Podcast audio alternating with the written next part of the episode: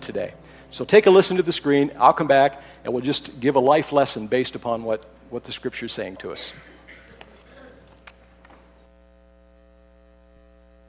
In the lower story, we have a scandal on our hands. A young couple is engaged to be married, and out of nowhere, she ends up pregnant. Her fiance is not the father. When word gets out in the little town of Nazareth, it's going to be big news. What's a man to do when he finds this out? Well, Joseph wasn't the angry, haughty type. He loved Mary and didn't want her to be the obstacle of the public gossip mill. So his best idea was to simply break off the engagement quietly and move on with his life. But in the upper story, God sees it differently. We don't have a scandal on our hands, but a solution. And not just any old solution to any old problem. This is the solution to the problem. God determined that He was going to provide a way to get us back. The baby in the womb of Mary is that way. God promised to use Abraham's offspring to be the blessing to all nations. The baby in Mary's womb is that solution. Both she and Joseph are offsprings of Abraham's seed. Joseph's plan makes great sense in the lower story, but it alters what God has in mind in the upper story. Time for an angel to have a chat with Joseph. As was common in the Old Testament, the angel appears to Joseph in a dream Here's what the angel says Joseph, son of David, do not be afraid to take Mary home as your wife, because what is conceived in her is from the Holy Spirit. She will give birth to a son, and you are to give him the name Jesus, because he will save his people from their sins. First, the angel reminds him that he is a son of David. He's not just an Israelite, he is from the tribe of Judah, the lineage of David. And We are told clearly by God through the prophets that the Messiah would come from this family. Joseph qualifies. The angel tells him that the baby in Mary's womb did not come from the seed of another man. She did not have a scandalous affair. The seed came from the Holy Spirit. Now, why is this important? Well, it certainly had to be a great relief that Mary, his bride to be, didn't cheat on him. But there's more. Remember all the way back in chapter 1? We learned in the story of Cain and Abel that the sin nature is transmitted to all of Adam and Eve's offspring through the seed of the man. That is why starting over with Noah's family didn't work. While Noah was truly a righteous man, meaning he really did try hard to do what was right, he was a carrier of the virus. The one in the womb of Mary has not been conceived by the seed of the man, but of the Holy Spirit. This means that the sin nature has not been transmitted to the child in her womb. From the lower story, it looked like the baby would be conceived out of a sin.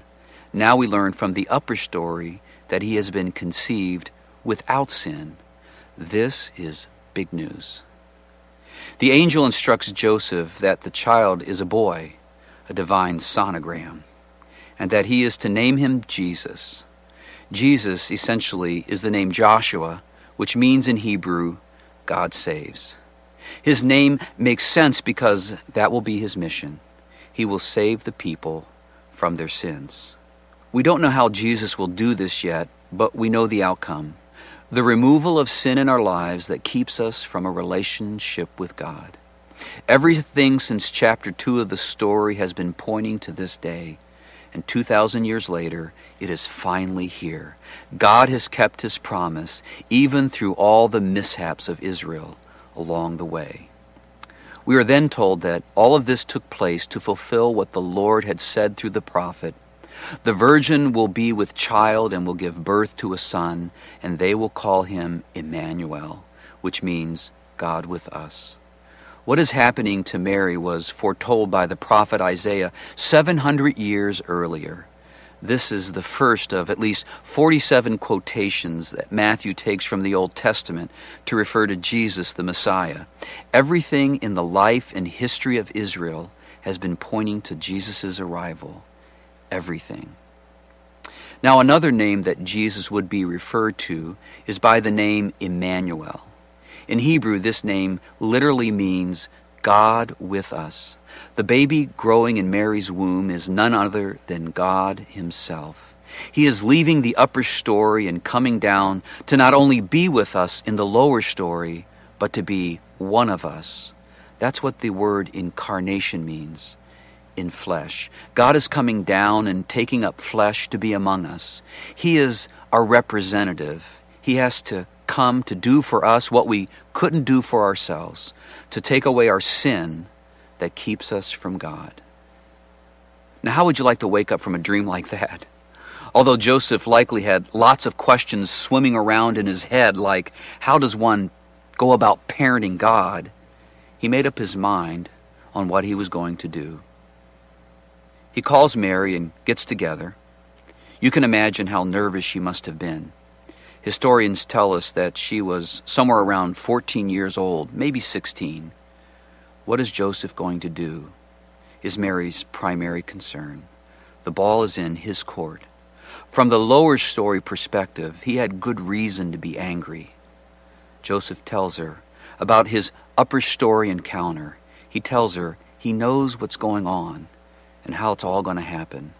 Then he grabs her by the hand and looks her square in the eye and says, If you're still willing, I would love to be your husband, and we'll get through this together. Well, they get married, and the baby Jesus grows in her belly. When, when Mary is about to term and ready to deliver, a very unfortunate and inconvenient requirement is laid upon them in the lower story. Caesar Augustus, Emperor of Rome, required all people to travel to their own towns to be counted in a census.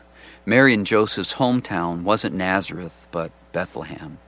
It'll take them three days on a donkey to make the trip. I'm sure that Mary's OBGYN told her that donkey travel this late in the pregnancy is forbidden, but she has no choice. Caesar ruled the lower story. They travel to Bethlehem, and wouldn't you know it, Mary goes into labor. The only place they could find to deliver God was a cave like stable out behind one of the local Bethlehem inns. How unfortunate that the best we could do for the arrival of God to our world was a birth in a barn. I'm not, I'm not the only one who thinks that way. There's a story told of a school that planned a great Christmas pageant. All the important parts were given to the brightest students. The smartest girl was chosen to be Mary. The smartest boy was to play Joseph. The next smartest group played the three kings, the angels, and the shepherds. There was only one part no one wanted. It was the part of the innkeeper, and it went to the least gifted student in the class. As the day approached, the boy playing the innkeeper began to worry. He couldn't imagine telling Mary and Joseph that there was no room in the inn. What was he going to do? Finally, it was curtain time. Parents, relatives, and friends packed the auditorium. They proudly watched the story unfold as their children played important roles. Meanwhile, the innkeeper grew more and more anxious. The pressure mounted as Mary and Joseph approached. He didn't know what to do. When Mary and Joseph knocked, suddenly he threw open the door and exclaimed, Come on in! I've been expecting you. With that, the crowd cheered and clapped, and the play came to an end. But in the upper story, this is exactly what God had in mind. To fulfill the prophecy, Jesus had to be born in Bethlehem in humble circumstances. You know, Caesar thought he was in charge of the world. God is in charge, interceding as something in something as benign as a census to bring about his upper story plan. Now the arrival of Jesus is going to change everything. We'll see this in the chapters to come, but right now I want to make an observation. Later in the story, we are told over and over again that when we accept Jesus as our Savior, the forgiver of our sins, he comes into us like he came into Mary, not into our womb, but into our lives. And just like in Mary's case, as Jesus grew in her, he just had to eventually come out. The same is true of us today. As Jesus' life grows in us, he will eventually come out of us as well for people to see. And we want all the people in our lives to see Jesus because his birth is not the result of a scandal, but a solution to our scandal to our sin. This should cause us to shout out the same words of the heavenly host upon seeing Jesus Glory to God in the highest, and on earth peace to men on whom his favor rests.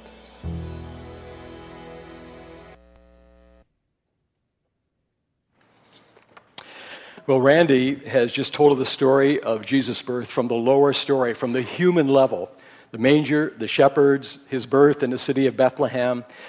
But when the Apostle John begins his book, the book of John, he doesn't start there. He goes all the way back, eons of time, back into eternity, to the real beginning of the story of Jesus Christ.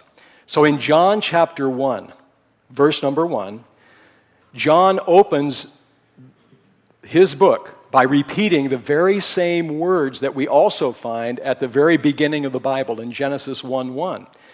John says, In the beginning. And when John says that, he's referring to really two beginnings.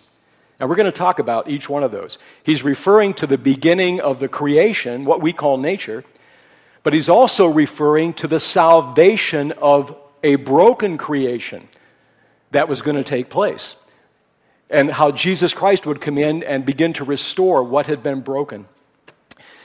So the story is telling us that God is a God of two great beginnings. And both of these beginnings are awesomely miraculous. Let's start with the first beginning. Way back in Genesis chapter 1, verse 1, where it says, In the beginning, God created the heavens and the earth. Now, that is the start of the first miracle, what we would call nature, the, the miracle of nature that you and I live on, breathe in, work on, recreate on, live our lives on. And yet, don't we often forget just how miraculous this planet really is? Uh, in fact, there would be some people, a lot of people on our planet, that would say, I've never seen a miracle. I haven't even come close to seeing a miracle. Well, I just want to ask you all for a few minutes, and then you can bring your attention back this way. But for a few minutes, it's okay if you look out the windows, okay? Take a look out the windows this morning. Okay. When Jill and I walked into this church sanctuary for the very first time several years ago, we had never been here before. The minute I stepped into this sanctuary, one of the things that really grabbed my attention and I was so grateful for was these large windows. Because I thought to myself, man, in this sacred space in the room, we're going to be worshiping God as our Savior and our Redeemer.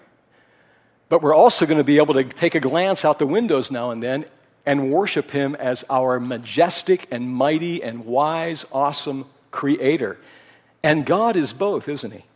So I'm grateful for the architecture of this building. And so as you keep taking a look out the windows there, uh,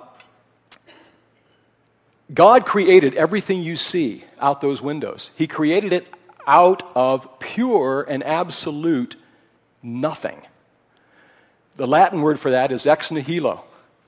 Uh, now, I'm pretty amazed. There's an artist on PBS, and maybe you've seen him. Uh, he's always on there teaching people how to paint. Well, I can't begin to paint. Uh, but this guy, he amazes me. He, he has all the equipment that an artist needs. He has his canvas and his easel. He has his palette full of different colors of paints. And just with so quickly, just taking with quick strokes, he can paint a pine tree and then a pine forest. And I want to tell you something.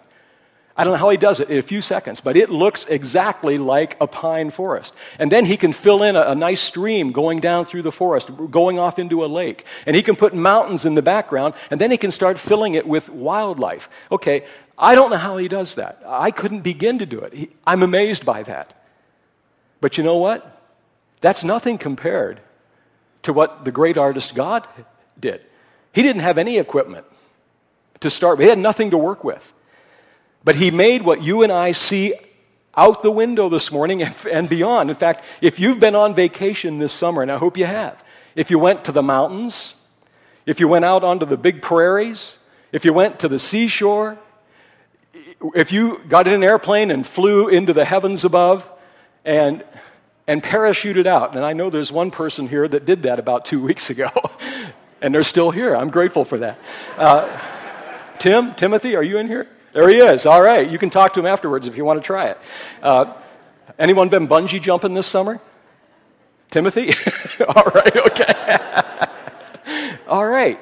Well, what I'm trying to say is this I don't care what you've done, where you've been on vacation this summer, what you've enjoyed. It is a mind boggling miracle that was made out of absolute nothing by the unimaginable power and wisdom of God. But we do forget that we're living in the midst of an astounding miracle. And I like what poet Elizabeth Barrett Browning wrote.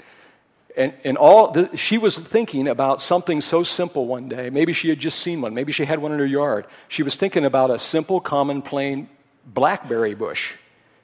But as she thought about that and reflected upon it, these are the words she put together Earth is crammed with heaven, and every common bush is aflame with God. And only he who sees this will take off his shoes, like Moses did, while the rest will sit around the bush and just pick the blackberries. I think she hit the nail on the head there. What do we see? Another writer that I really like from the early part of the 20th century, G.K. Chesterton. He was a British writer and sort of a philosopher along with it. He wrote a book called Orthodoxy. And he comments on how, because of all the routine and the regularity of nature, it doesn't seem like it's a miracle. But the very opposite is true. I mean, the same thing happens day after day after day, century after century after century after century. The sun comes up the sun goes down, the sun comes up, the sun goes down. It's easy for that to get boring, isn't it? But you know, here's what he says. He says, when God created nature, he didn't just start nature like a, a machine, turn the switch on, and then just, then just sort of go sit down somewhere and let the machine run off on its own. No, that isn't what God did. God has stayed intimately involved in every part of, of nature, down to the flowers, to the great universal planets and orbits and constellations. And this is what he said about this. This is what G.K. G.K. Chesterton based this upon what Jesus said in the Sermon on the Mount. A couple of comments Jesus made. Jesus said that uh, one little sparrow flying through the sky. How many sparrows are, are there on planet Earth? I've never counted them. Jesus said, if one of them, just one sparrow, drops out of the sky, gets in trouble and drops out of the sky. The Heavenly Father cares. He sees the sparrow. And then he also said there that the Heavenly Father is the one who clothes the flowers of the field in all their beauty and brilliance. God is intimately involved. Well, G.K. Chesterton, he explained it like this The sun coming up every day and going down every day, that's not boring. In fact, Chesterton said it this way every morning, God says to the sun, Do it again. Do it again. And so the sun comes up and it shines and then it goes back down again. And, what he, and he also had this statement that I like. He says, The regularity that we see in nature, day, the day by day stuff going on, he says that's the encore, the daily encore of God's great miracle in this world. And you know what? An encore always deserves a standing ovation, right? Don't encores and standing ovations go together?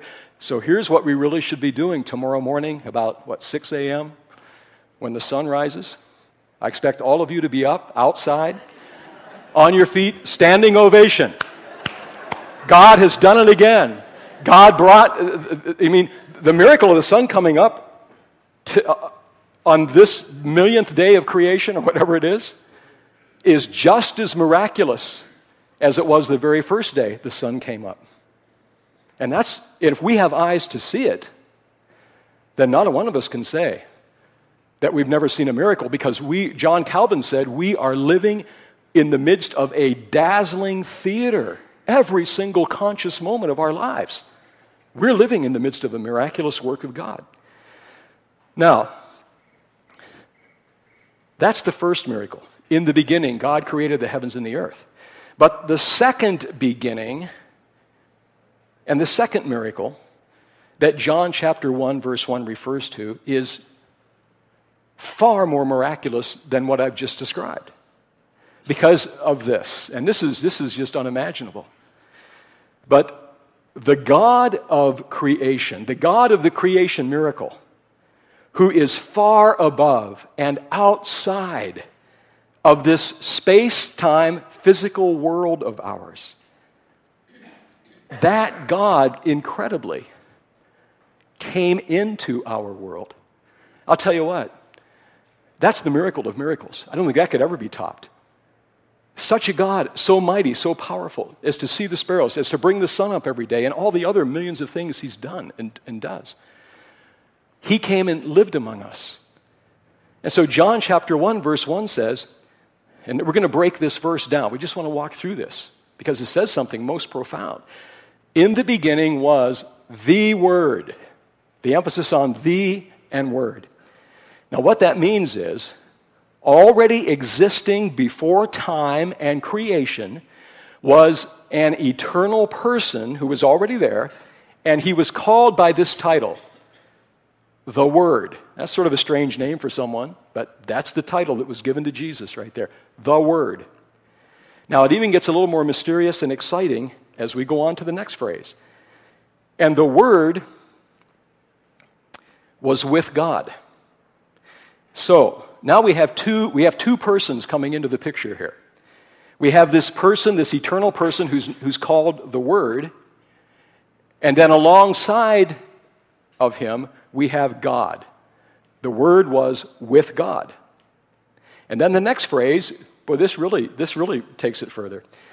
And it says, and the Word was God. Now, wait a minute. I thought we just said the Word was with God, but now John is saying the Word is not only with God, but the Word is God. So, obviously, what we have here is we have two distinct eternal persons who are both the one eternal God. Now, let's go on a little bit.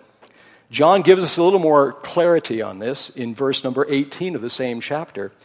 Who is this one who's called the Word, who has been eternally alongside the Father? This is what John 1:18 says. No one has ever seen God. Nobody's ever seen God except God, the only Son. And then listen to the next phrase who is at the Father's side. So, who is at the Father's side for all of eternity? It is his eternal Son.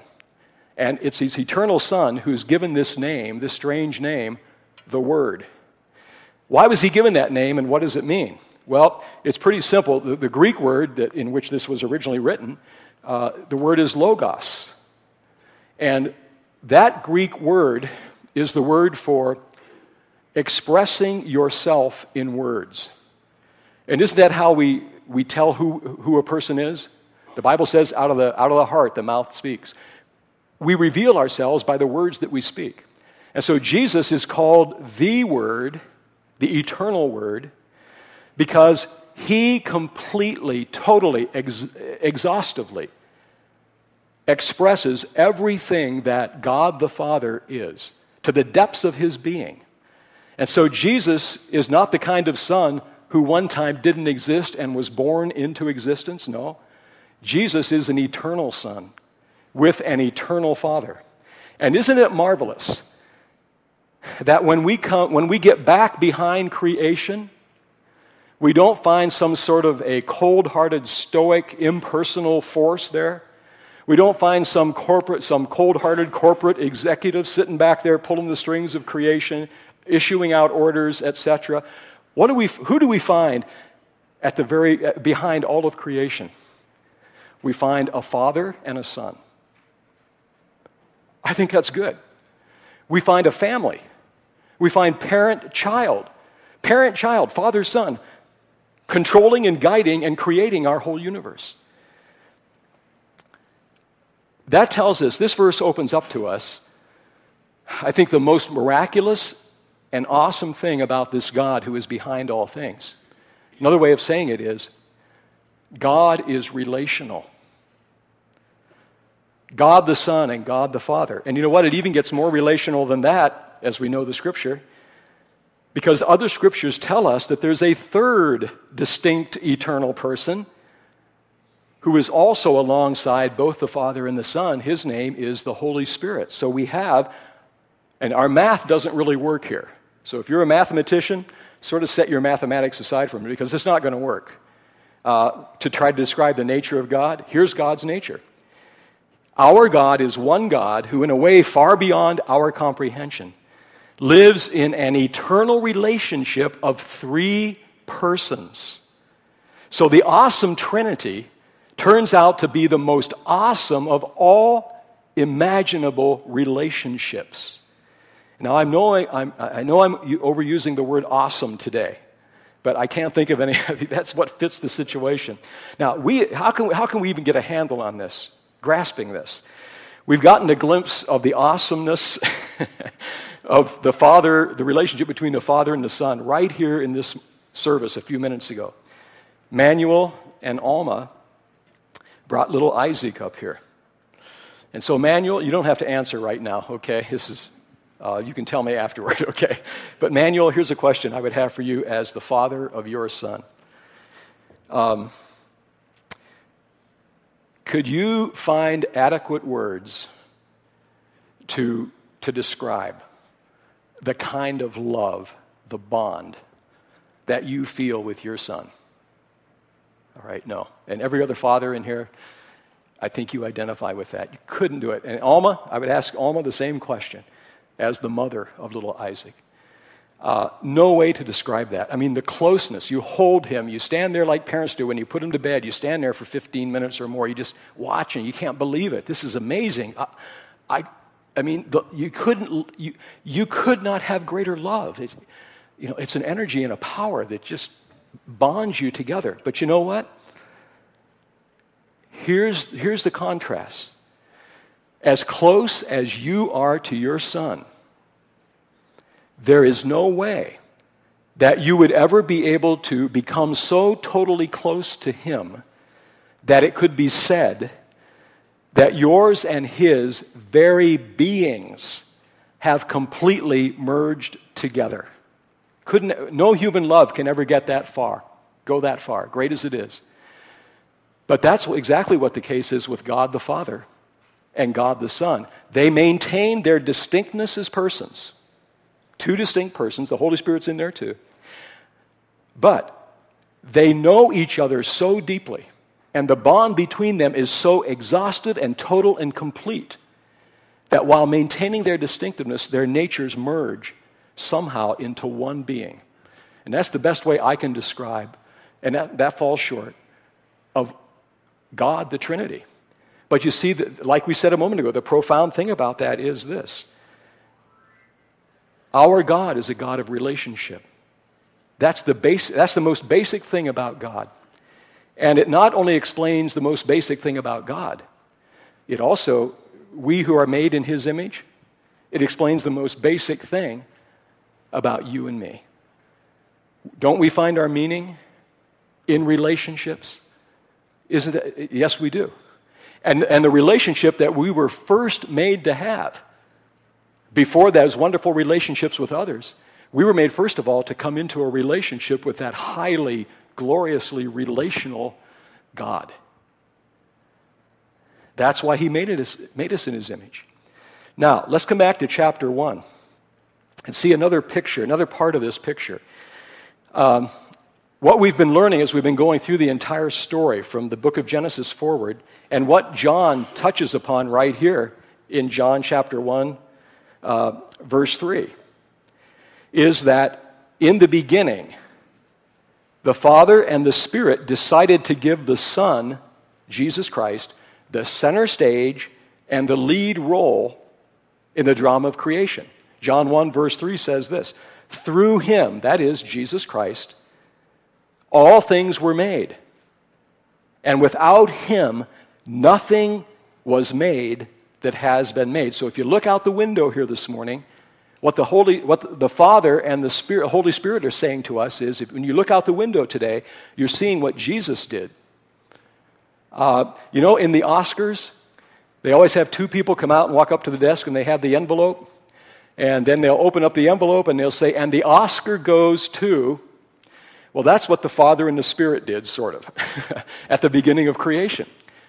They came out, Father and Spirit, and they said, and the Oscar, the star role in the drama of creation, goes to the eternal Son, goes to Jesus Christ. Listen to what Colossians 1:16 says. For by him, that is the Son of God, all things were created, things in heaven and on earth, visible and invisible. All things were created by him and for him. He is before all things, and in him all things hold together. You know, that Greek word for holding things together is if I were gripping, I don't see anything I can grip up here and drop. Uh, let me try this. Grab a piece of paper. Uh, the word in the Greek there is very simple. It just means, when it says Christ is holding on to creation, it's the word that means to, to tightly grip something so you, you're holding it stable. So there's more than gravity that's holding this planet together. It, the scripture says it is the power, the energy, the presence of Jesus Christ that holds it together. And if Jesus were to release his grip on the creation for an instant of time, it would all, it would all disintegrate. It would all drop and fall apart. So Jesus Christ is, he is the main, he, he's, he has the main role in this planet that you and I live upon. And now, that's the first beginning. Jesus, the lead role. But when our sins corrupted his creation, like Randy told us, all of us fell into sin. We became separated from God, so God is a stranger to us. But then it was Jesus who was once again given the leading role to come and give the world a second chance, a new beginning, a, a, a, second beginning. And that's what John chapter 1 verse 14, that's what it's saying. Listen to it. The word became flesh and lived for a while among us. We have seen his glory, the glory of the one and only Son of God, who came from the Father full of grace and truth. And so Jesus plays the lead role in the second beginning. Listen to, what, listen to how this role is described in Philippians chapter 2. It says, Christ Jesus, who being in very nature God, did not consider his equality with God something to be grasped. That means Jesus, Jesus in his position as the second person of the Trinity, he wasn't up there grasping with greed and power hungry and ego. He wasn't grasping his position like some leaders do. No, he wasn't, he, that wasn't it at all. In fact, what did he do? It says, This glorious, great, eternal, everlasting God who created all things, he made himself nothing. He took upon himself the very nature of a servant. He became made in human likeness. He came and lived among us. And being found in appearance as a man, he humbled himself and he became obedient to death even death on a cross. And so, all for his love of you and me and every other person on this planet. The eternal Son of God left heaven, came to a cross, took, his, took our sins. Every sin you've ever committed, big or small, he took the blame. He hung on the cross for your sins and mine. No one's ever done anything nearly so great and wonderful for any of us. He died for our sins so that we could come to Him and be forgiven of our sins and the separation between us and God be erased and replaced with that great relationship that we were talking about a minute ago. And for Jesus' flawless, perfect role in giving us a second beginning, verse number nine says that Jesus got another Oscar. This is how it's explained.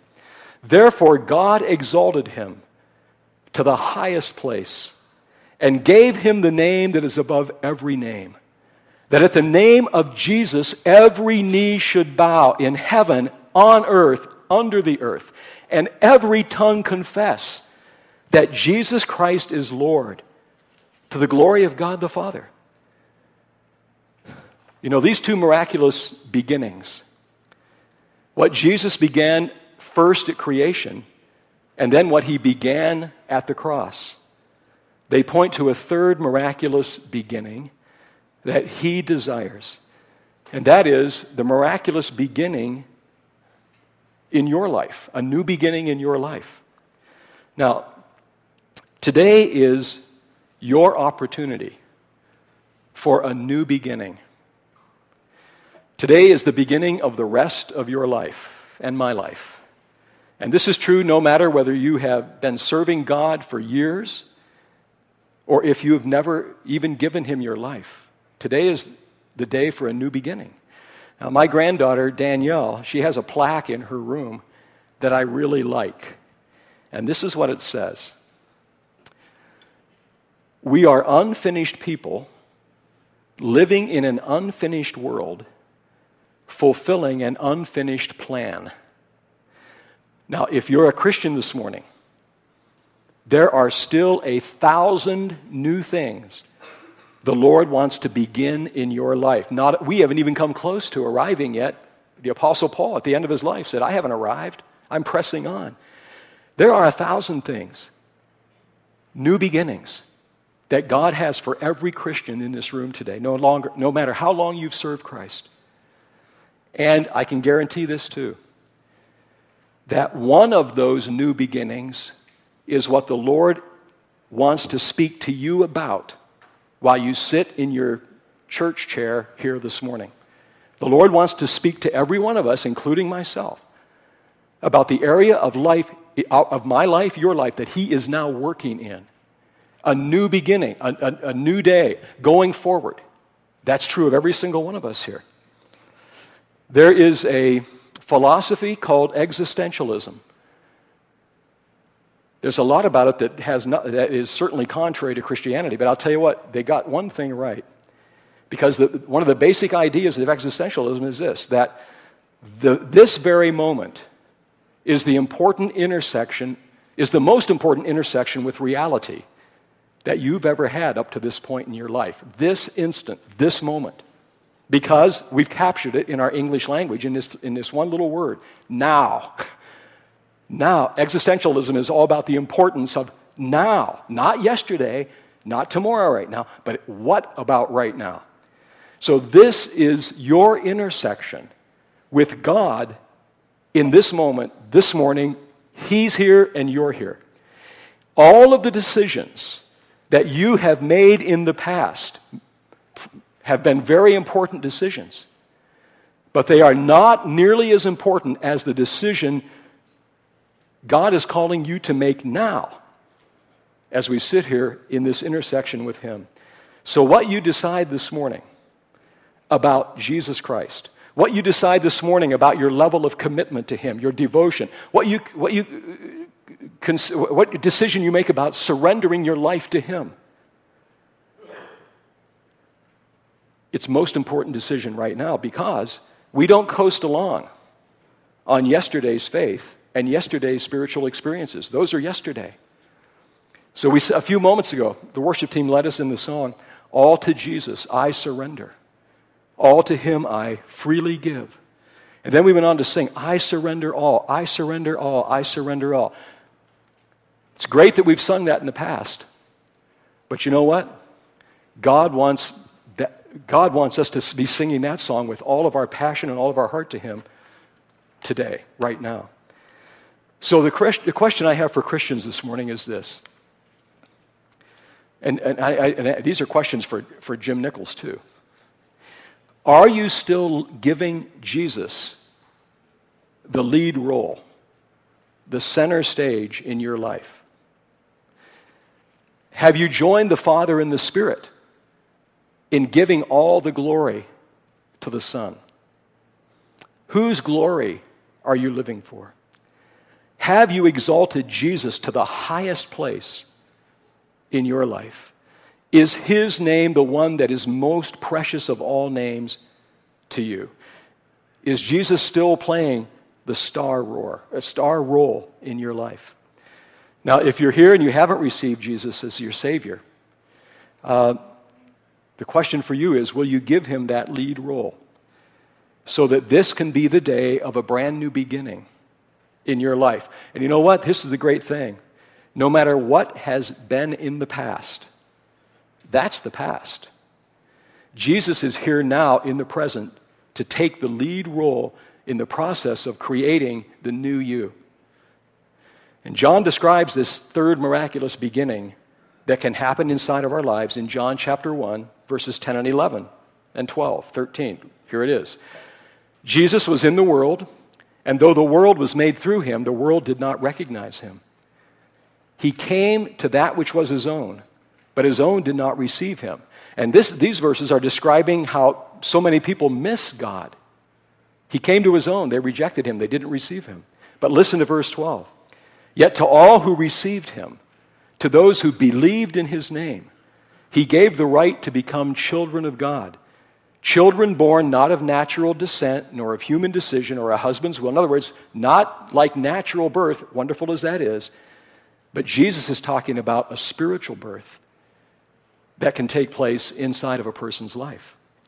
Uh, and how does that birth take place? If I bring my faith to Jesus Christ, there's a conception that takes place inside of my life. And what that conception is, is the very life and presence of God comes in. And if you've never experienced that, and if you want to have a new beginning in your life today, that's exactly how you can do it. You can come to Christ and say, Lord, I want, I want what you have for me. I want a new life. I come to you in faith. I believe you died on that cross for me. Come into my life. And Jesus Christ will come in and from the inside begin to transform, change your life. He'll put the right people in your path. He'll lead you into growth environments uh, like churches and, and Bible studies and all those counselors, if that needs to be a part of it. Uh, seize the moment, seize God. Let this moment be the moment that you prayed the very deepest prayer of your life that you've ever prayed. And that's for all of us, Christian or person that's still seeking God. That's what God's existentialism is all about. It's now. Let this be the moment of our deepest con- uh, surrender, dedication to Him. And let Him hear it this morning from each of our hearts. Let's pray. Heavenly Father, we thank you this morning for your Son who came into our world, the creator of everything, came into our world, and he went to a cross so we can all have a new beginning and our lives could be lived in your presence and with your guidance and your direction and your peace and your hope and your joy. And finally, Lord, your eternal life. We're so grateful for that, Lord, that you've come to free us from our sins, to give us your life, even while we're living here. So, Father, I pray this morning that each and every one of us in this room, here in your presence now, will at this moment be praying to you, offering to you the most dedicated, sincere, fervent surrender of our lives that we've ever prayed up to this point in our lives. I pray that will be the sounding note of these next few moments of response to you. Oh God, not taking you for granted, not taking our commitment to you for granted, but Lord, renewing that commitment with every fiber and ounce of energy and passion and faith that we have in our hearts. Lord, let that be the case in every one of our lives this morning. Heavenly Father, we thank you then over these next moments as we respond. I pray, Lord, that your spirit will fill this room and put all the glory, put the spotlight on Jesus Christ, the one who's the lead role, has the lead role in all creation. And Father, we give you praise and we pray these things in Jesus' precious name. Amen.